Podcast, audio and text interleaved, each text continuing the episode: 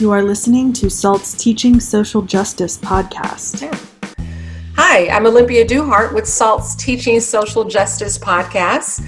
And today I'm joined by Carwina Weng from Indiana University, Maurer School of Law. Welcome. Thank you, Olympia. I'm delighted to be here. Let's start by you telling me uh, what you do at Indiana University and how long you've been there. I am a clinical professor and I've been at IU now for a little over 14 years. Currently, I am directing the Community Legal Clinic, which is our primary legal services clinic. It began before I got here as our primary family law clinic, and since I joined, it's become uh, more of a mixed bag in terms of civil litigation and community partnership practice. What motivates you to do the clinical work? It's so exhausting and it's it can be emotionally draining in some ways, right? It is. I remember when I first became a clinician, I had already been um, a practicing lawyer for about 10 years i think by then and thought i had a pretty good handle on on the emotional side of it but then when i was teaching I, I knew about sort of vicarious trauma. I, I, sort of called it tertiary trauma, right? It's like I'm used to handling on my own mm. my clients' trauma and my reactions to them. But now I had to process and help students handle their clients' trauma, their reactions to their trauma, and everything else. So that's, I think, part of why I spend so much time on that social and emotional learning. Mm-hmm. You know, mm-hmm. again, they need to trust me. I need to trust them. I need to know how they're going to handle things, and they need to know how I will handle things. Uh, that's a huge part of the learning. And I think that's why I'm able to keep doing this. Mm-hmm. I, I will say over the summer, I had a very, very high conflict, stressful divorce. Mm. And it was a case that I had inherited. It wasn't something that I think I necessarily would have picked up on my own. But I was taking over this case. And the clients were terribly entrenched on both sides and there are kids in the middle and there are students working on it and trying to understand you know why do parents seem to be so entrenched why are they not paying attention to what their their children's needs are um, everything that's going on. And I ended up modeling with them my own reactions and responses to this client because he really did push a lot of my own buttons. and it happens, right? And right. students sort of think like, "Oh, it's my client. I'm not allowed to dislike their behaviors or I'm not allowed to express an emotional reaction I have to this person." But I, I take the opposite tack. Sort of, I, am not their therapist. I'm not the client's therapist. I, I am just uh, knowledgeable enough to be extremely dangerous as a pseudo therapist, right? Completely practicing without a license. But the little bit I wanted them to hear here was that it's better to acknowledge and work through your own emotional reactions to a client, especially when they are negative, right. so that you can keep working for them. Yes. And so we would talk about that. What was making it really hard to work with this client?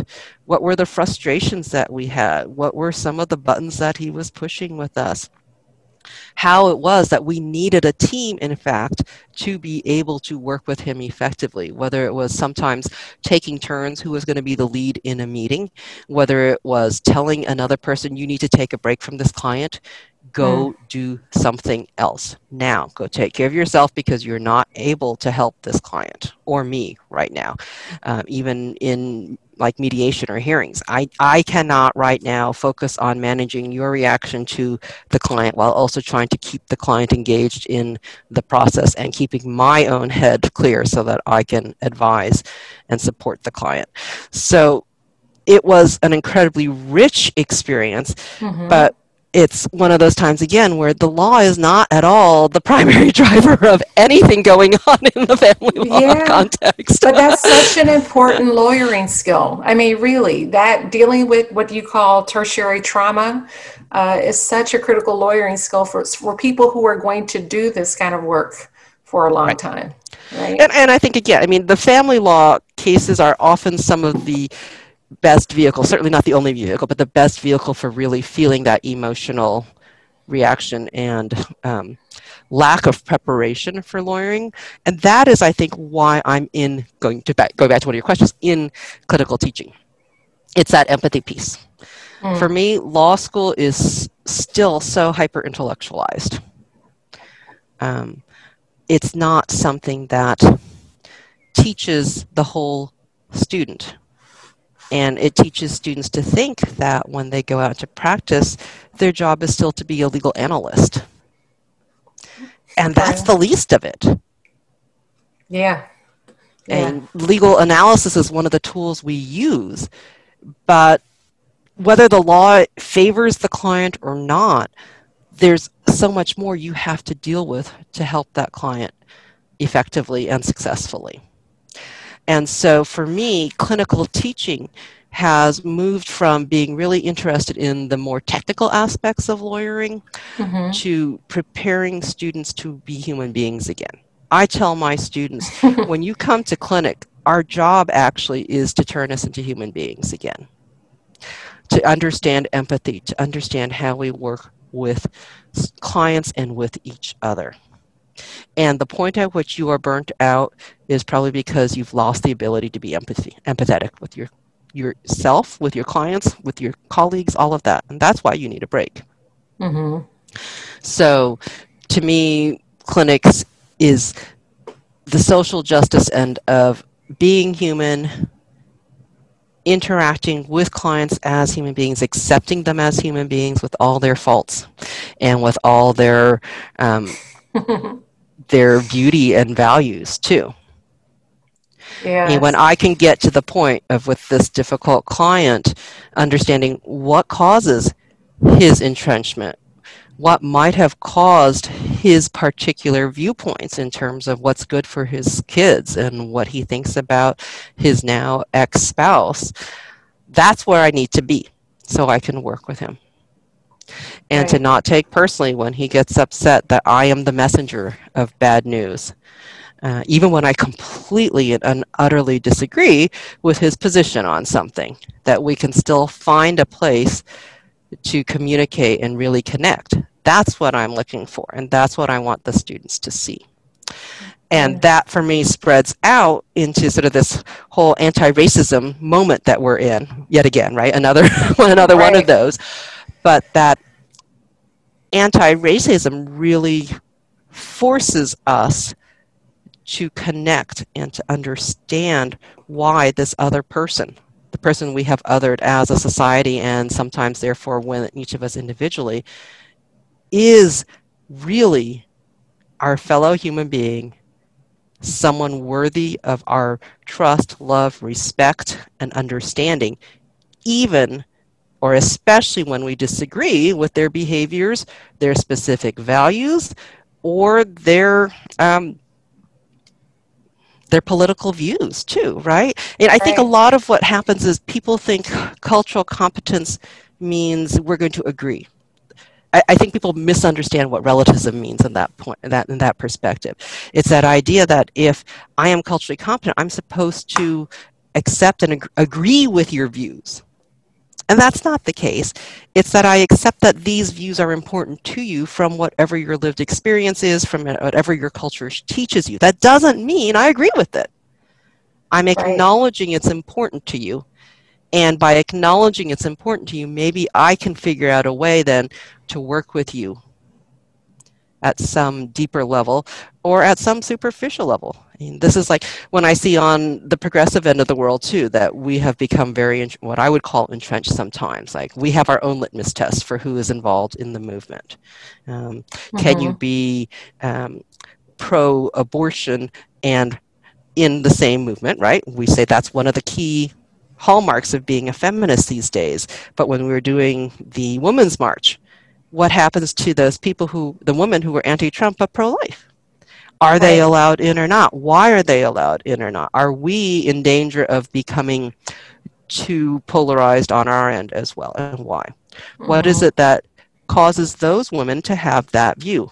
Why is it important to them to believe that life begins at conception and that an abortion is is wrong? Right, yeah, it and takes that, us back to the empathy piece too. Right, trying to think about other people's point of view. Yes. What's, what's really powerful about what you're talking about with your students and the, the sort of difficult clients and the empathy piece and unveiling structural inequities is that it to me, I'm hearing that you're using the really amazing power of narrative to sort of expose what these structural defects are right. around racism and and other issues.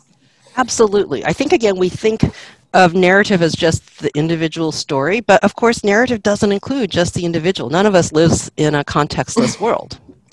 So Correct. we will talk about law and society as part of the context of the story. It's the background, right? I mean, if um, when I'm doing a disability um, claim, for example, it's as much talking about them as all right the social security looks on this as a medical problem. You're broken somehow and medicine can't fix you anymore. So to, to, be eligible for this type of social security benefit it's even with the best treatment. And by the way we hope you're taking following all the treatment you're still damaged. You can't work and we talk about how that is the lens we have to be able to work with because that's what the law is looking at, that's what the judges are trained on, but that is not what we want the claimant's experience of us and their own lives to be. It's not just them. Mm-hmm. You're a broken person. It's there's something wrong here, and it's also societal. Let's prepare the client to tell their story about what they find difficult to do because that's what the judge needs to hear. But let's also help the judge understand what they can do and why because that's what the client needs to hear as well as the judge. Right right. And what is it that having social security benefits will do for this person in a broad context?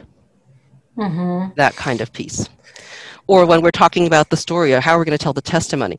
Let's talk about the the client in different um, environments and what's possible at home versus at work versus at school. Like, why is this client able to function at home? Well, it's because they've created an environment that is already accommodating, right? In that sense, they have yeah. created a place where they feel hopefully safer.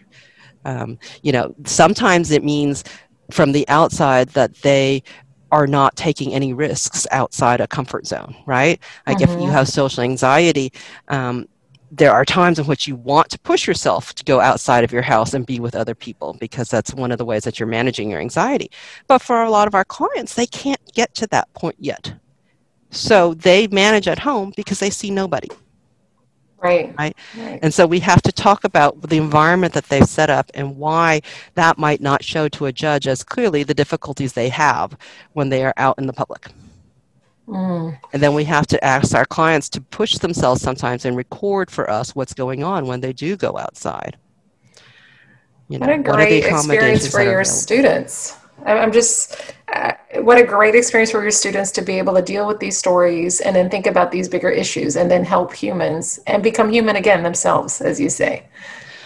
It is really hard. I, I think in some ways that the students who come to clinic know that they want some of this. They may not always be able to name it, and I actually don't feel at all capable of naming it either many times. but they're looking for something different um, that reconnects what they're learning in the classroom with the practice of law, or they're feeling that they have lost some portion of themselves in the legal academy. And so they come to clinic wanting that. Mm-hmm. For me, mm-hmm. then the problem is building up that trust. And this is again part of that equity inclusion piece. We don't really have inclusion or belonging when there is no trust. Right. right? We can include people, but they don't feel the, the imposter syndrome is all about not feeling that they are trusted and acknowledged and not trusting the people around them to value them. So it's about building trust. I mean, yesterday we were doing a class on identity. Um, and I borrowed this idea from uh, a wonderful colleague at Boston College, Evangeline Sarda. It's a, an identities exercise, and I've tweaked it to deal with the far less trusting environment of law school. But the idea is you think about your top five identities, and they can be cultural, social, role, whatever it is. And you then imagine yourself from, uh, for us, number five up to number one, just as that, and then you think about yourself without it. And when you get to number one, your most closely held identity, you think about whether you could, in fact, give that up. Hmm. Um, and for most people, it's really hard to. Obviously, I mean, that's why it's their number one held identity. We are not in the classroom in a space that's safe enough yet for all of us to share Mm-hmm. But I will share mine because I'm used to doing this now and I'm trusting. This is that Brene Brown vulnerability piece. I, I'm trusting right. you to be able to handle my identities, uh, although at the same time, I'm careful about what I'm willing to share with students. I mean, they are students after all. Right. the, there are boundaries check. between being the teacher and the, and, and the student that, that should still stay in place. But I talk about what do they see in the identities that I share. Um, what is what might surprise them about what's not there um, how it is that intersectionality works for me in my top identity, which is right now advocate. Mm-hmm. In fact, I'll tell you, I, I go advocate, cis, uh, straight cis female, teacher, outsider, and worrier. worrier is not some, not warrior, but worrier. warrior with an O. I got it. As in, I worry a lot. As in, I'm anxious. and actually, how all of those come out as to why I am an advocate, right? Mm-hmm. Um, so, how I'm an outsider uh, as an immigrant, uh, having come over in the 1960s, how I'm an outsider within my family. Um, in some ways, how I'm an outsider at the law school being a clinician, how mm. in a very, very white community of Bloomington, Indiana, I'm an outsider because people assume I'm, I'm uh, Asian immigrant from Asia who speaks some language, not English fluently, which is really wrong. I speak smatterings of many languages badly. and that would include English, I think. But what that means for me as a teacher to them as students, as a lawyer, uh, how it plays out culturally, because that's what I want to see that we bring these identities into our work and how that helps me and hurts me when I'm trying to connect with my clients too. Right, right. So I think hopefully today they were interested in the exercise. They didn't feel comfortable sharing, and I don't want to put them on the spot like that. But I'm hoping that from their list, because they took it very seriously, we must have spent mm-hmm. at least five to 10 minutes on this, um, thinking through their own identities, that they will be able to start bringing some of that more into our class discussions. Yeah, what a great exercise. This has been a really, really incredible talk, too. So, thank you so much for spending this time with us today. Oh, you're welcome. Thank you for having me. And I hope that the rest of your semester and the rest of the series goes well. Thank you.